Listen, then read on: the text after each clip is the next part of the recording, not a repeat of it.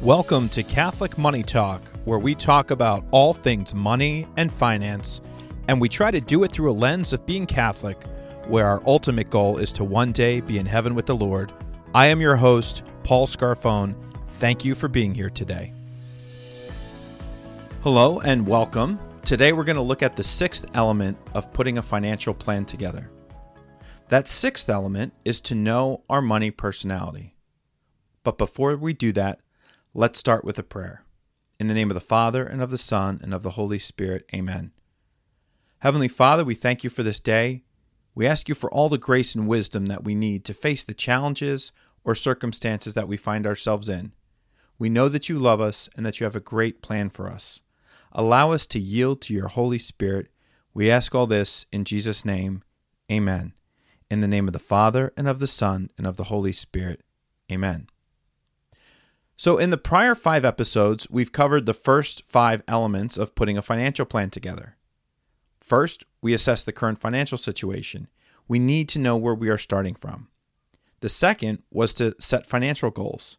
We need to identify what we're working towards. The third was to write out a detailed plan.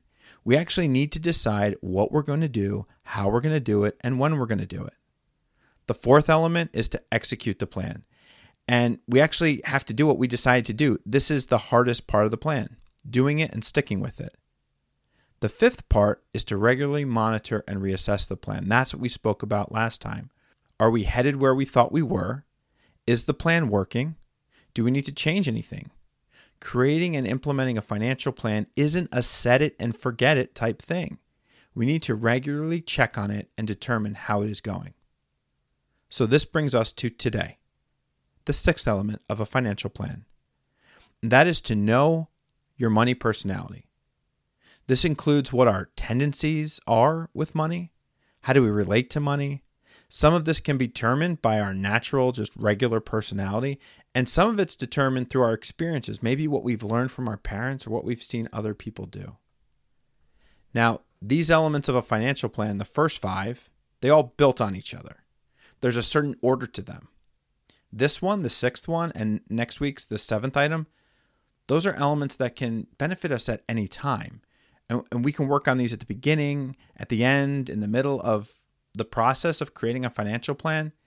But we'll also see these emerge as we implement our plan and just move forward in life. So, understanding our money personality can have a huge impact on creating a great financial plan and achieving the results we're looking for. So, our money personality can help or hinder our plan. If we understand our money personality, we can be more intentional about our interactions with money and better understand why we might tend to do things a certain way or tend to have a certain opinion or perspective or disposition towards a financial situation or decision that we have to make. If you're married, it is so important to take the time to learn about your money personality and also your spouse's money personality.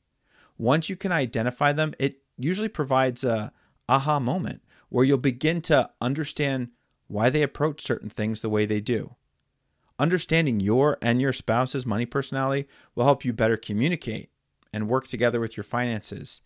And you might also find that it spills over into other areas of your life as well. Now, in Jeremiah 1, verse 5, God tells us that He knew us before we were created in our mother's womb. That means we're unique and that God has a unique plan for all of us. And some of that uniqueness comes out when we work on our finances. And this financial uniqueness, well, that's our money personality. And there are different aspects to our money personality. There's a bunch of different ones, but there's really there's two main aspects that I will talk about today. The first aspect is whether we're a nerd or a free spirit. So, what are those two things? Well, the nerd, that's someone who likes to have information, they like data. There's typically some form of process or some you know way of organizing that they want to use for either making a plan, making financial decisions, analyzing finances, or just spending money or saving money. They may have a talent or love for working on a spreadsheet, crunching numbers, or running a calculator. Now, the free spirit, they will find much of that pretty boring. They tend to be more of a called an artist in that they they like to live a little. They might enjoy surprises or spontaneous situations. These people tend to love life and want to live it to the full. So, just to give some examples, when I work with couples, one of the first things we do is we say, "Hey, what are the money personalities?" And so I give them some questions, and I'm going to give them to you today that I pose to people. And it helps us to determine based on what answer resonates with you or what phrase resonates with you if you're a nerd or a free spirit. So, as I go through these, try to think which one of them is resonating with you. So, the first one those who fail to plan, plan to fail, or you only live once. Now, I do like a plan. I'm not a huge spur of the moment kind of person, so I would tend towards the first one of those. Right? How about this one? Reading the new phone manual is helpful. Or you don't need a manual, it's not your first phone. I mean, please, where's where's the on button? Let's get going, right? So I tend to be the second choice of that phrase. How about this one? Your closet is organized by color, or the fact that your clothes are even hung up is a win. Me, it's probably a win if they even make it in the closet. Now, I, I'm a little organized with clothes. There's a dirty pile, and then I have a pile that can be worn again. So there's a little organization there, right? Here's another one. More people should be impressed with your spreadsheets. Or, what is a spreadsheet? Now, I hold my own with a good spreadsheet. I, I enjoy a good spreadsheet. I'm not the best, but I think they can be fun. So I'm more on the first side of that. How about this one? You always want to be a banker when playing Monopoly, or you don't care who does what, you're just happy to play. Now, I'm, I'm like the first side of that. I want to be the banker because I'm quick and efficient, and I don't want to have to watch someone learn how to be a banker. Maybe I also struggle with patience a little bit too, right? But I'm the first side of that. Here's this one you join Zoom early to ensure a good connection. Or joining a call late is not the end of the world, you make it fun. Now, for me, I will not be late. I don't like to be late. I don't like when other people are late. So, how about this one? You research online for the best reviews before making a purchase, or trying on, test driving, browsing. These are all parts of the joy in life. Now, I definitely look online and try to find the right deal with the best reviews. And if I don't have to go into a store and look around, I prefer not to do that. And then here's the last one. When the bill comes, do you pull out your app to calculate the tip, or do you always round up and tip 20%? Now, I, I'm a little bit of both there. I round up and calculate the tip, but I also do review the bill to ensure its accuracy. Right? So if the first part of those eight statements resonated with you, you're a nerd. If the second part of them resonated with you, you're a free spirit. Or if you're like me, and quite honestly, most other people, there was a few of each. So for me, on five of those, I was more absolute nerd. And two or three other ones, I was a little bit of both. So I, I tend to be more of a nerd.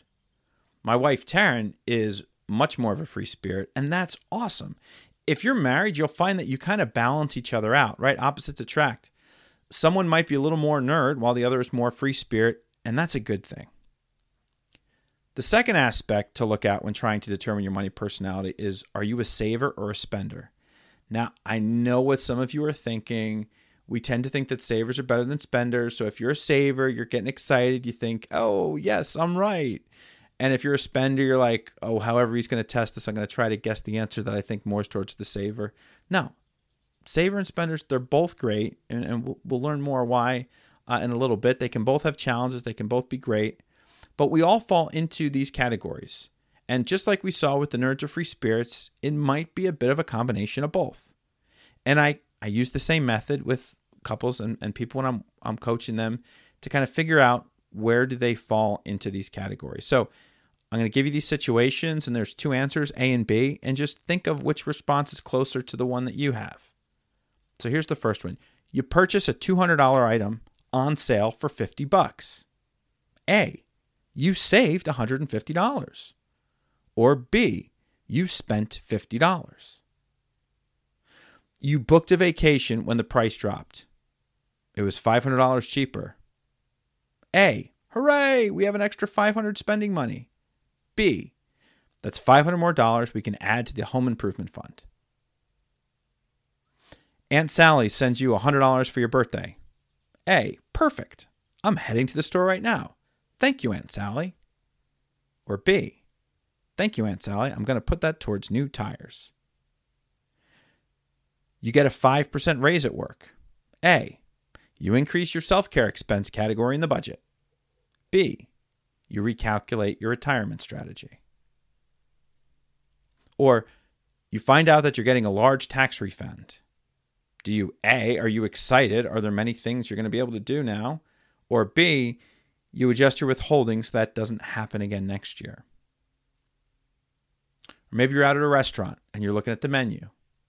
A, you look at the different options and you can't wait to hear the specials.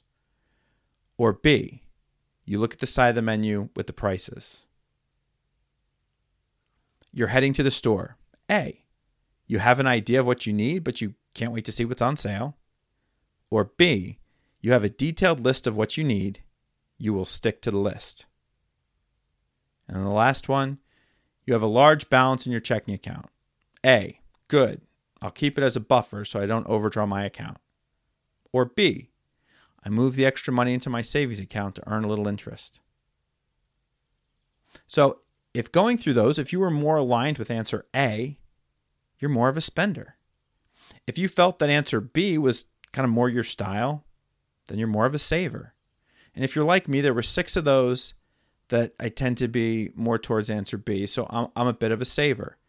So then when I combine that with the nerd or free spirit, I'm a nerd saver but I'm really just kind of hovering off center. My wife is much more of a free spirit spender.